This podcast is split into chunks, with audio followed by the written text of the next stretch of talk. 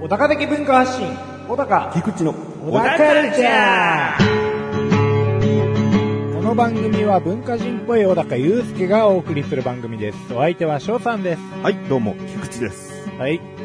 6月に入りまして、んえー、6月2日が過ぎたということはですね、ええオフ会が無事終わったということでもありまそういすうこね。とですね。えー、でも今、我々はですね、オフ会のお話がちょっと難しいので、ええ、ね、ここまで出てるんですけどね、ここまで出そうですけど、ちょっとできないので、そうですね。 7月あたりに 話したいなと、そうですね。話せる話題があればうね。ん。うん。まあ、ぜひうね、ん。貯めて貯めてね、うん。ちゃんと話せるように温めておきたいんですようね。ん、そう、そういうことだね。そういうことですよね。なので、あの、オフ会終わったばっかなんだから、ちょっとオフ会どうだったか教えてくださいよっていう思う方はね、いやいやいや、じゃあ来ればよかったじゃんってことですから、おね。さすが、ニュークレーマー。 えね、小高となんかちょっとやりとりしたな、ニュークレーマーえな。そうですね。うんもうちょっと目離すとすぐね、クレーム出してね。それもう、大クレーマーじゃん、ただの。 いや、ちっちゃなことでね、えもう何でもかんでも文句とか不満とか言うのが好きじゃないんで、むしろ嫌いなんだよ。ああ、うんうん。クレーマーがいたらそこにクレーマー、クレームを出すよ、僕。おおそんなこと言った、そんなこと言ったら回らないじゃんとかさ。ー。はいはいはあーもう何でもこう、理不尽なクレームを言う人に対しては文句言いたい方だからい。。なるほど。それ分かった上で僕のこの経験は、文句というか、クレーム。ね、直訳すると確か要望とかそんなんなんだよ。はいはいはい。ね、クレームをただお店側に言っておかないと。うん。これはもう、もしかしたら、まあ、潰れかねないよっていう、その、危惧してるわけだ、はいはいはい。まあでもあれですよね。あのー、翔さんのその考えとか、うん。言葉の意味とかも、うんまあ、よく分かった上であれなんですけれども、うんなんかね、もう、これはタイプだなって思う時があって、タイプ。うん。もう喋り方のタイプがね、うんクレーマーなんですよね。理にかなってるし、理屈っぽい部分もあるから、で、かつその喋り方のニュアンスが、もうとにかくこう最高峰にクレーマーっぽい部分があって、あーってセンスあるなと。うん。ククレレーームの。センス、クレーマータイプなんだな。なんか多分、心理テストみたいのしたらさ、こうクレーマータイプなんだな。クレーマータイプだけど、心は汚染されてないというか、そうなんです。なな心理テストっていうよりかは、うんなんて言うんですかね、第一印象みたいなところですよね。あ、そっちか。うんあ表面的にはか。もう表面的に、その、喋り方とか、うんまあ、見た目に関しては別にそのクレーマーっぽいとか、そういうことはないけど、言いそうなね。小太りの言いそうなタイプかもしれないけ ど。うん。そうか、言い方とかな。 そうですね。ちょっと、たまに理屈をこねたような言い方したりとかってことだうな。ん喋り方次第ではクレームを言ってるんだけれども、うん。その、クレームを受けてるなっていう印象を相手に与えさせない人もきっといると思うんですよ。あーうん。だからここは、あれですよね、コントロールできる範囲かもしれないですし、うん。でももう先天的なというかもう才能なん で、これは。翔さんのは。ええ褒めるような形でまとめようとしてるな。そうなんですようん。クレームと感じさせないでしょあ いや、クレームじゃないですけどね。なるほどえね。え小高の言い方はクレーマーっぽくないもんな。その相手のこう、ちょっとご機嫌伺いながら、相手が、あ、こいつ、ひょっとしてクレーム言ってるな、みたいなことを思い始めたら、すかさず話変えたりとかですね。ああ、なるほどな。じゃあちょっと、話したいと思ってた話、これすると、それです。それこそ、クレーマーみたいな、あれですって言われるような話、ちょっと、この後するわ。あ、じゃあ、それで は、最後までお聞き、お楽しみください。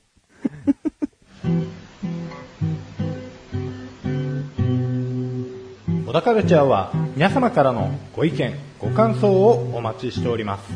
番組ホームページのメールボタンをクリックして、投稿フォームよりお送りください。いろんなメールお待ちしております。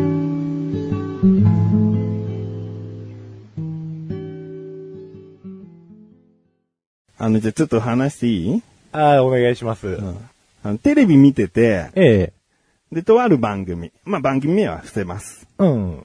えっ、とね、芸能人さんが大きなお店にいて、で、おすすめのものを何か探してきて、はいはいで、それを素人に見立てた主婦の5人ぐらいの方、うん実際素人なのか、まあ、どっかの事務所から引っ張ってきた素人仕立ての主婦なのかわからないけど、うんまあ、主婦5人に対してプレゼンをして、これ欲しいですか欲しくないですかっていう札をあげると。はいはい欲しい欲しくないと。ええ。で、欲しいが5個上がったら、OK! みたいな企画があって。うんうんで、芸能人さんはいろいろこう探し回って、どんな商品が主婦にすごい、えーいいなと思われるかなっていう、探すわけね。で、とあるものをね、芸能人さんが持ってきてプレゼンしたときに、うんまあ主婦5人の方はそれなりにコメントをするんだよね。うん。はいはいはい。私も普段子供がいて、あまりこうそういうことに気を使えてなかったから、これがあったらとても便利だと思います。はい欲しいっていう札をあげるとか、ええなんかそういうことがあるのね。だからそういうさ、コメントって主婦目線、素人目線っていうかさ、単純にそう、感想を言ってくれればいいわけなんだけどはいさ、一、人気になるさ、主婦がいてさ、うん。なんかこう、クリームをプレゼンしたのね、芸能人さんがね。ああ、乾燥肌とかに塗なるんようか、うん、クリーム、なん、なんたらクリーム。はいはいはそしたら、その主婦の方が、実は私、肘とかの黒ずみがすごい気になってて、い。うん。こういうのがあったら、今すぐ使ってみたいと思いました。って言ってたのね。うん。もうすっげえつかかっちゃってさ、うん。実はって何実はって、あなたたち主婦5人を映してるだけの中に、実は私肘の黒ずみすごい気になっててっていう、実はってことは、うん僕らが見てる時にあの人は肘の黒ずみなんか絶対に気にしてやりないよなーって思われてると思ってんじゃねえよ。何その実はをつけなきゃ話せない話なのかよ、それ。私はあの、肘の黒ずみとか気になってて、で通じるし。実はってつける、その私、実はっていう、その何何が私こうなんですアピールって思ったの。あもうこれテレビで見ててさ、母親にずっと文句言っちゃったよ。あ。うん。なんで実はって言ったのあの人。何実はって。私こうなんですっていう。どう見られてたかなんて、こっちは何にも気にしてないし、ただの素人の人がいるっていうだけだったし。ああいう人は絶対肘の黒ずみとか気にしてないよねって、母親と一切話してないし。ね、実はって。って思ったの。うん。そしたら母親が明らかに言ってたんだけど、うん。まあ。もううるうるさいよって言われたんだけうど、ん。あここがね、突っかかり止まりだと、僕はただの、この、なんだ、なんでもこうちっちゃなことに文句言ってる。さっきの反対のことじゃねえかよ。そんなちっちゃなたまたま実はって出ちゃったことに対して、突っかかっていつまでも不満たらたら言ってんじゃないよ。うん。っていう人間止まりだけど、うん。もっと腹立って考えてみた。うん。ああ。もしかしてこの人は実はの使い方が、実は私みたいなボルゾーキンのような人間なんですが、黒ずみが気になっててっていう意味なのかな。謙遜の実はもあるな。って思ったら、うん。よし、許そうと思った。なるほどね。うん。まあ、つきますよね。まあ、重箱の隅をこう。つついたの、これ。これ、すみつついたいやー、まあ、つつきましたよね。うん。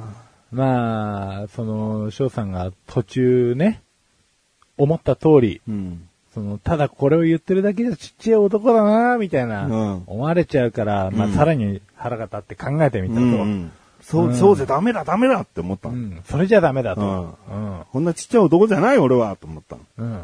いや、でもね、その、実はに噛みついちゃう時点でもうっていうところ は、うーん、まあね、あるかなっていうね。うんうん、これうちの嫁だったらもう、マウントで殴ってるな。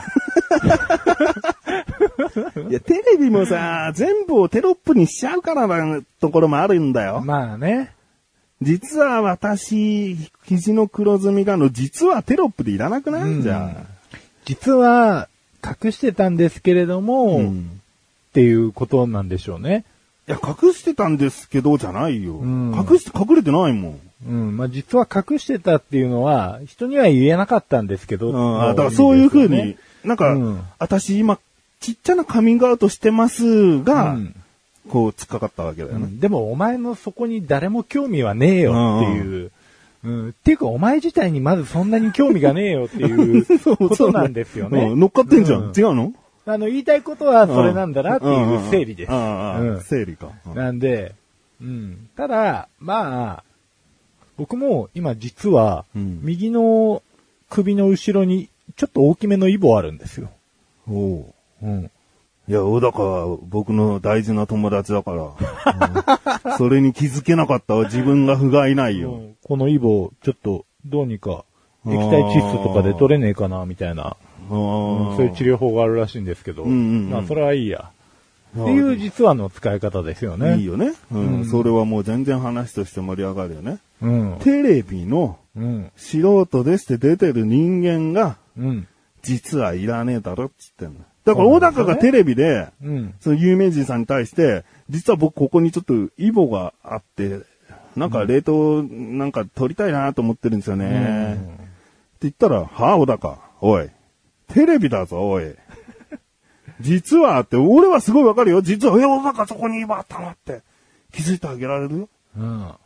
でももう他の大多数の人間がその実はいらねえと思ってっからな。って思っちゃうよ、だからに。なるほどですね。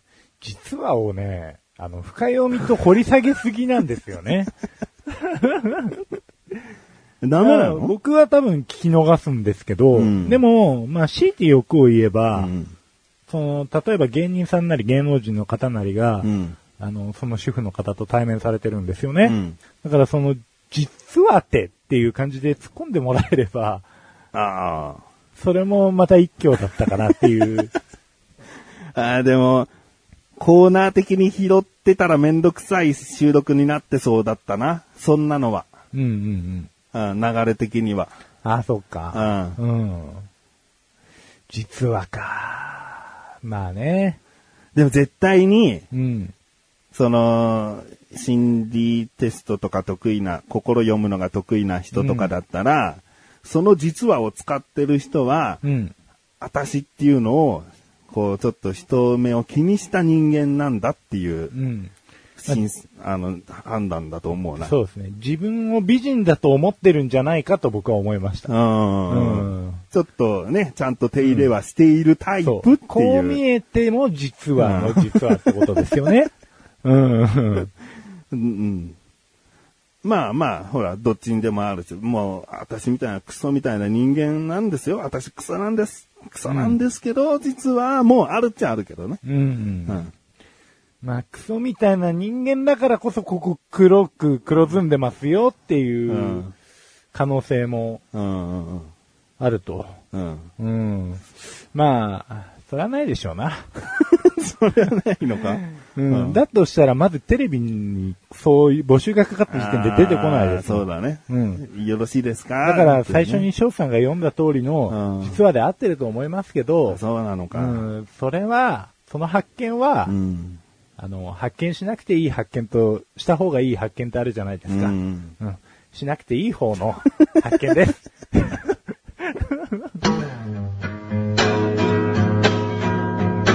小田カルチャーは皆様からのご意見、ご感想をお待ちしております。番組ホームページのメールボタンをクリックして、投稿フォームよりお送りください。いろんなメール、お待ちしております。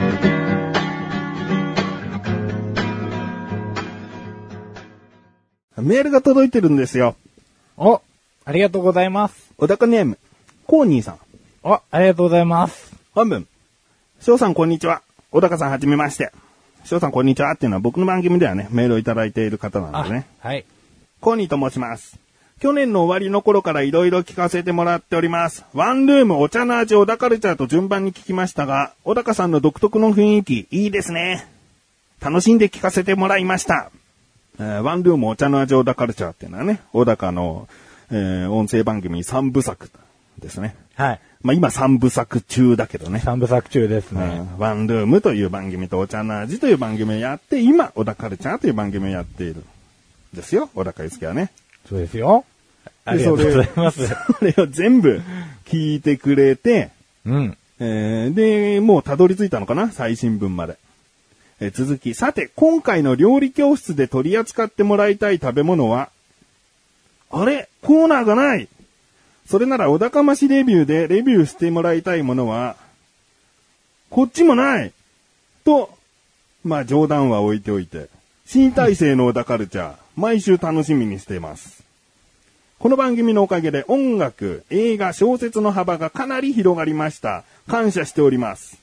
ってことですね。あまあ、そうですね。小高ましレビューと、小高郎の料理教室。はいね、二つのコーナーやっておりましたけれどもね。あ。はい。もうやる予定はないしね。そうなんですよね。うん。幅 が、幅の心配が。えーそうだね。コーニーさんの音楽、映画、小説の幅がせっかく広がり、広がっていったのに。そうですね。うん。またこう自力でうん。探していただく。でも幅が広がると、そっからのスタートで、またね、なんか探しやすいからね。そうですね。うん。うん。えー、続き。では最後にトークの話題を一つ。ひょんなことから私は6月頃に横浜に行くことになりまして、初めての神奈川県でございます。おい、そこのお前、横浜来るならここ行っとけよ、これ食っとけよ、というものを教えてください。一応中華街赤レンガ倉庫横浜スタジアムには行くつもりです。どこにあるのかは全くわからないので予定でしかないですけどね、笑い。ぜひとも話していただけるとありがたいです。これからもお体に気をつけて配信を続けてくださいね。楽しみにしております。ということですよ。はい。ありがとうございあますり。がとうございます。えー我々はね、ずーっと神奈川県横浜市に住んでおりますからね。はい。おらかもう生まれももうずっと横浜でしょ そうです。生まれ川崎っす。まあ、神奈川県あんまり詳しくない人からすると、横浜市の上に川崎市があってね、川崎市の上に東京都みたいなことで、まあ、川崎市っていう、川崎っていうものがあるんだけそど、うですねはい。そこの川崎だと。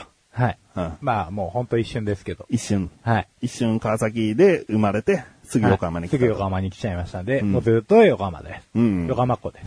横浜。横浜。浜っ子ね。浜っ子です。うん。えー、で、コーニーさんが横浜に来ると。はいうことなんですけれどもね。えー、ここ行っとけよ、これ食っとけよっていうものを教えてくださいってさ、まああんまりそんな機会はないけどさ、い。うん。まあまあずっと横浜に住んでるんだったらさ、それぐらい答えられるだろうって思って、コーニーさんも聞いてくださってるのかもしれないね。ですね。うん。で、まあ小高はこれからどう答えるかはちょっとわかんないけど、は意外とさ、横浜って、なんかもう、まあまあ僕のじゃあ、おすすめっていうか、い。はい。僕が答えるなら、とりあえず港未来に佇んでてくださいって感じなんだよね。おー。うん。まあ、佇んでて何があるかってことじゃないんだけど、まあ、景色と空気と雰囲気みたいなところがあるんじゃないかなっああ、まあまあまあまあ、そうですていう。よね。うん。その日本丸の船があったりさ、観覧、大観覧車があったり、ランドマクターがそびえ立ってたりさ。うん。で、太めをやると海一面だったりしてさ。うん。そこの景色とかその感じを、その感じを楽しめれば横浜に行ってきたぜって思えるんじゃないかな。これを食ったから横浜に行ってきたっていうものとか難しくてさ。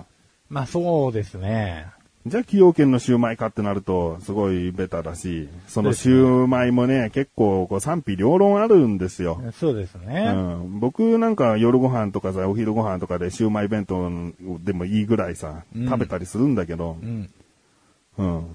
なんか、うんこのシューマイの味が横浜なのかって思われてもさ、自信を持って言えないというか。まあそうですようね。んで、中華街のどこどこに行ってたら、もうそれ中華料理だから、うん。決してこう横浜料理ではないから、まあそうなんですよね。もしかしたらその長崎の中華街でも食べられるかもしれないっていう。うん、だよね。うん、だから、難しいなーとは思うよね。サンマーメンとか言っときゃいいのかなああ、サンマーメンか。横浜のなんかご当地カップ麺とかでもサンマーメンってお見かけすることあると思うんですけど、えね、もやしあんかけそばみたいなえ。うん。ことですね、サンマーメンってね。うんまあ、横浜特有の食べ物っていうとなかなか、もうそうですよね。ないですよね。うん。あのー番組でこう、県民賞とかってあるじゃないですか。うんうんあれなんかでも、意外に横浜ってそんなに、 その食べ物関連で取り沙汰されてるようなそうね。印象はないじゃないんですよね。ないねだ港町とか言われてさ、なんだっけな。ドリアとか何かだっけ横浜か発祥とか多いよね。ああ、まあそうですね。ナポリタンとかね。ナポリタンとか。うんんなんか、海外から入ってきてすぐ横浜でこう、展開したから、横浜発祥のものが多かったりするんだけど、うんでもそれはもうそもそも洋食になるから、まあそうですね。うん、だから、世界の食べ物が食べれるっていう、微妙なところだよまあいね。ろいろ、そうですね。うんまあ世界の食べ物に日本人のアレンジが、こう、初めて加わって、うん。まあそこが発祥というか元祖うん。になったような、まあそんなに美味しいかどうかっていうのはっていうところも、うん。うん、ありますしね。来なくなっちゃうんじゃないこれ。んヨガも来なくなっちゃうじゃない か。あれだな。もうちょっといいとこ言おうか。うん。うん。ちうょん。っと言ってよ。いやでもあれですよ、さっき言ってたその景色楽しむのはまず大事ですよね。うんうん。横浜っていう場所を楽しむには、その桜木町っていううん駅がございまして、うん。で、まあ、ランドマークタワーっていうね、うんあのーすごく高い、うん。まあ、建物があるんですけれどうも、ん。まあ、そこと観覧車がセットでこう、よくドラマとか映画とかでね、うん背景として使われたりすることがあるので、うんああと、三日月のホテルね。あー、そうですね。うんあれ、横浜の象徴だよね。そうですね。かまぼこを半分に切ったような形のやつですね、そうそうそうあのあれ、ワールドポーターズってあの、ショッピングモールがあるんですけど、そっち側からこう、ランドマークタワー眺めたりすると、うん。まあいい感じに横浜感がうん。あるんじゃないですかね。日本丸とか船も映ってますし、う。ん。うんまあ全貌を一望できるかなと。そうだね。うん。うん。やっぱそういう景色だよね。そうですね。あとはもう普通に、そこ行くんだったらなんですけど、。野毛ってあるんですよ。野毛、うん。で桜木町の駅に着いた時に、うん片っぽはですね、港未来地区って言って、うん。まあ、ランドマークタワーなり、ワールドポーターズなり、うんえークイーンズスクエアなり、こう、割と代表的な名所というか、うん建造物が揃ってるんですけれども、うん美術館とかもね、うん。反対側が飲み屋街なんですよ。うん。まあ、結構汚い感じの。汚い。うんうんグラスまゴあーな感じなんですね交通量が多くてね。そうですね、うん交通量が多くて、こう、結構ビール群とかもいやいやらしい感じのお店とか、うんまあ飲食店がわい雑としてる地区があってですね、うん僕は結構好きなんですけど、うんブラブラするのは、うん。あのー一応財布なんかも気をつけながら歩いたりしてね。うん。 で、その中にですね、センターグリルっていう洋食屋さんがありまして、センターグリル。はい。うんで、そこで出してるハマランチっていうですね、すんごいボリュームのある昔ながらの洋食定食があるんですよ。うん。うん。これ結構美味しい。おお。ハマランチありますね。オムライスとチキンカツとサラダ。そう、このチキンカツがね、また結構サクッとしてて美味しいんですよ。おうん。なるほどかなりボリューミーです。うんう。うんん。一個食べたら結構お腹いっぱいに。あ、この銀のね、お皿に、こうすべてを盛られたやつね。そうですねうん。これ結構美味しいですね。じゃあもう、こうね、具体的に言っちゃったら多分、コーニーさん、かなり候補に入入ると思うんでうんうね。ん桜木町に来たら、野毛の方に向かって、えーセンターグリル。そしてハマランチ。ですね1050円。ちょっと見つけづらいかもしれないんですけ ど、いや、もうもうね、スマホがありゃね、はい絶対たどり着けますんでね。ぜひ行っていただければなと思います。うん。うん。まあ一応中華街赤レンガ、横浜スタジアムには行くんだね。うん。じゃあ、あっちの桜木町の方から赤レンガに行ってから、赤レンガ、横浜スタジアム、中華街っていう順番になるかなと思うんですよね。それか、館内から攻めてもいいですね。桜木町の隣館内なんでね。そうですね。館内で最初に中華街行って、まあ、中華街でじゃあお昼食べたとして、うんで、そこから歩いて横浜スタジアム行って、で、赤レンガ倉庫まで歩いて、で、桜木町のそのぐるっとこう、クイーンズスクエアだ、ランドマークタワーだの方を歩いていって、最終的に野毛。うん。このコースじゃない結構歩くね。結構歩くぜ。結構あるけど、まあ、そうだね。お昼ご飯を中華街に合わせたら、ちょうどこう夕方の夜ご飯に浜ランチにたどり着けるコースじゃないまあそうですね。うまん。あ、バスもあるんでね。うん、ううまいん。こと乗り継いでいただいて。うん。多分あの辺は赤い靴バスっていうですね。うん。これちょっとデザインが横浜チックな。うん。観光名所を巡るバスがでねす、ねあるんだね。うん。我々一回も乗ったことがない。ないね。だ うんって歩いて大体感覚わかるからね。まあそうなんですよまあね。これぐらいの距離だからまあ歩いちゃおうっていうう。ん。うん、知ってる道を歩く距離と知らない道を歩く距離全然感覚違うからね。そうなんですよ。まあ、そういうことなんでね。えもし、何か、こう、ここに行きましたとかね。うん結局、こうなりましたとかありましたらね。えーまたご報告をおえ待ちしております。はい。よろしくお願いします。お待ちしてます。小田カルチャーは皆様からのご意見、ご感想をお待ちしております。番組ホームページのメールボタンをクリックして、投稿フォームよりお送りください。いろんなメールお待ちしております。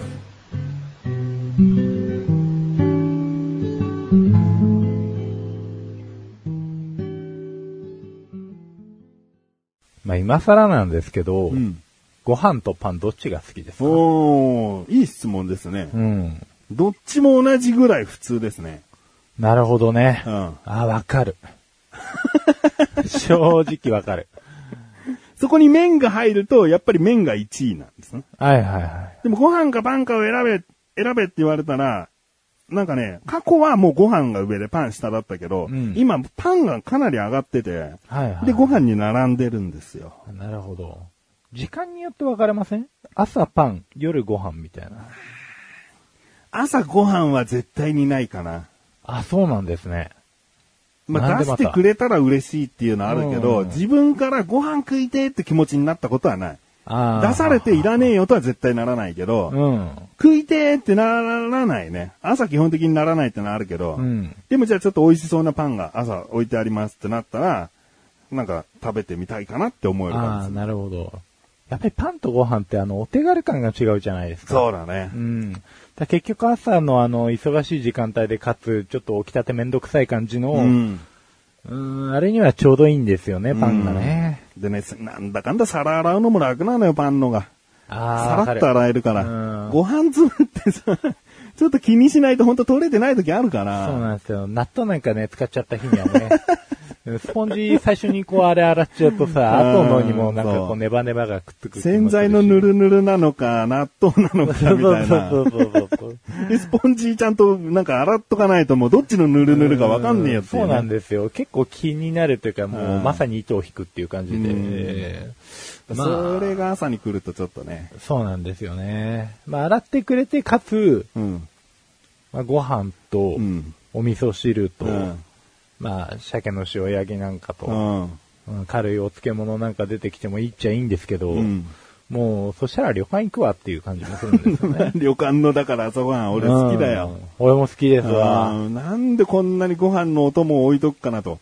ご飯何杯おかわりさせるつもりなんだと。海苔、納豆、鮭ってきたら、じゃあもう3杯ご飯なきゃ、みたいな。うん。まあ、そこは、 そこは、そこは個人によって全然違うけどな。でもさ、納豆ってさう、ん一、つあると、もうその一つで一杯の納豆ご飯を作っちゃいがちじゃん。あわかります。うん。ってことは一杯は納豆ご飯で食べちゃうんだよね。まあたまに鮭は行ってもいいんだけど。納豆はあれですか全部入れて全部混ぜる派ですかそうだ最初にね。。うん。うんこう、僕、それ最初やってたんですけど、うんさっき言ってた通り、洗い物をするときに結構ネバネバしちゃうっていうのはまあありますし、うんうーんちょっとお上品に食べてみようと思った時があって、納豆をい一つまみ分うん。一つまみ分っていうか、ちょっとお箸の上に乗せて、うんで、ご飯の上に乗せて、その部分だけ食べるっていう方法があるんでうん。うん。うん。まあ場合によっちゃするけどす、ね。うんこれをすることによって、うん。 3杯食べなくて済みますよ と。だからつまむおかずとして食べろってことだよね。そうですかけるおかずじゃなくてね。うん、うん、うんうん。でもなんか、海苔と納豆と酒以外にもまだ旅館ってお供系出してくるよあるんねで。場所によってはその土地土地の名所の佃煮とかね、うんが出ちゃったりとかするじゃないですうか。ん。でまたこれがうまいんですよね。うん。あうん卵。あ、卵だ。卵、あ生ー卵ローンってさ、置かれるとさ、じゃあ卵かけご飯で一杯ね。はい、納豆かけご飯で一杯ね。うん。じゃあ鮭と海苔でなんとかそれで一杯。やっぱ最低3杯だわ。でも意外と旅館のおひつに、その、誰もが3杯おかわりできるほどのご飯はない。ああ、場所によりますけどね。うん本当そうですよね。じゃあそこは、まあ、クレームしてもらって。うん。うん。いいのかな朝はパン。ううん。ん。昼は、まあ何でもいいし、夜も何でもいい。うん。いうん。や最近美味しいね、うん。あのーパン屋さんがさ、うん。できたんですよ。おう。うん。まあ、他のところでもね、最初関西で出た、あの、食パン屋さんらしいんですけど、大阪かなうん。なんかそれが、あの、フランチャイズ化してうん、出すようになって、で、この前、うちのおかんが、ふっと買ってきてくれたんですよ。おう。で、久々に、いつも朝パンだけど、8枚切りで、こうちょっとサンドイッチみたいな感じにして食ってたんですわ。うんまくて。うん。うん。ちょっとこうなんか、もっちりと、周りのカリッと感の、あうんなんていうの、バランスがすごくいいんですよ。うん。何この完成度の高さと。うん。これぜひおすすめしたいなと。おう。うん俺にうん。あおす俺すにめしたいけど、その前にまず待ってよと。ご飯糖だったらどうすると思うんですけあど、ーまあ朝パン食ってるっていうことなんで。うんじゃあ、おすすめされた。はい。じゃあ、うんそんだけ。あのなんか耳のあたりさ、カリーもあるかもしれないけど、なんかブチンってこう、感じのやつじゃない ああ、ちょっとそれもあるかもしれない。普通の安いやつはさ、パサついた感じがあるんだけどさ、うんなんかしっかりとした歯応えでブチンって切れるような耳っていうか、そうなんですそうよ。いう食パン好きだわ。で、結構頼めばね、あれなんです。6枚切りも8枚切りもちゃんとやってくれるんで、うん一斤売りなんですけど、うん基本は。で、値段も、まあ、コンビニで売ってるような、あれの100円プラスぐらいだから、250とか300とか、うん。そんぐらいなんで、まあ、そんなに無理のなく、続けられそうな。うんだから人気出ちゃったらな、まためんどくさいけどな。そうなんですよね並ぶとかさ、うん予約とかになると。まあいいよ。とりあえず、まあ、小高は今度持ってきてくれるでしょう。はい、エンディング撮ろ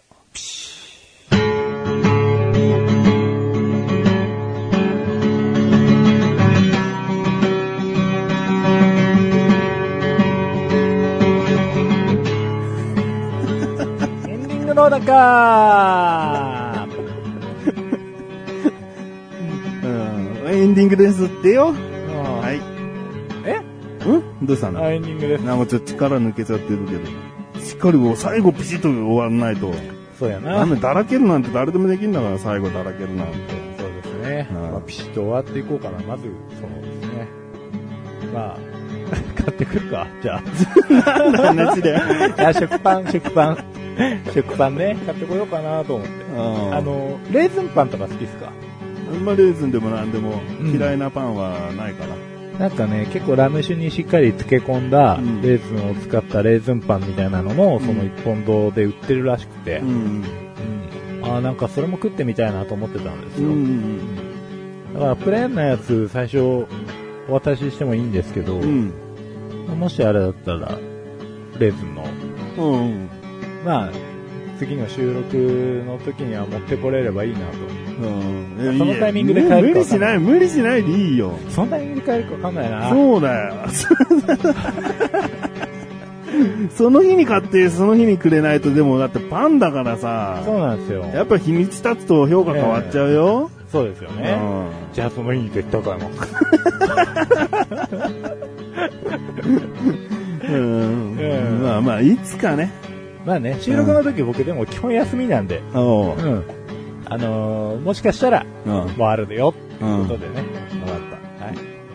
た。もしかしたらね。もしかしたら。うんここで食パン食べる会があるかもしれません。はい。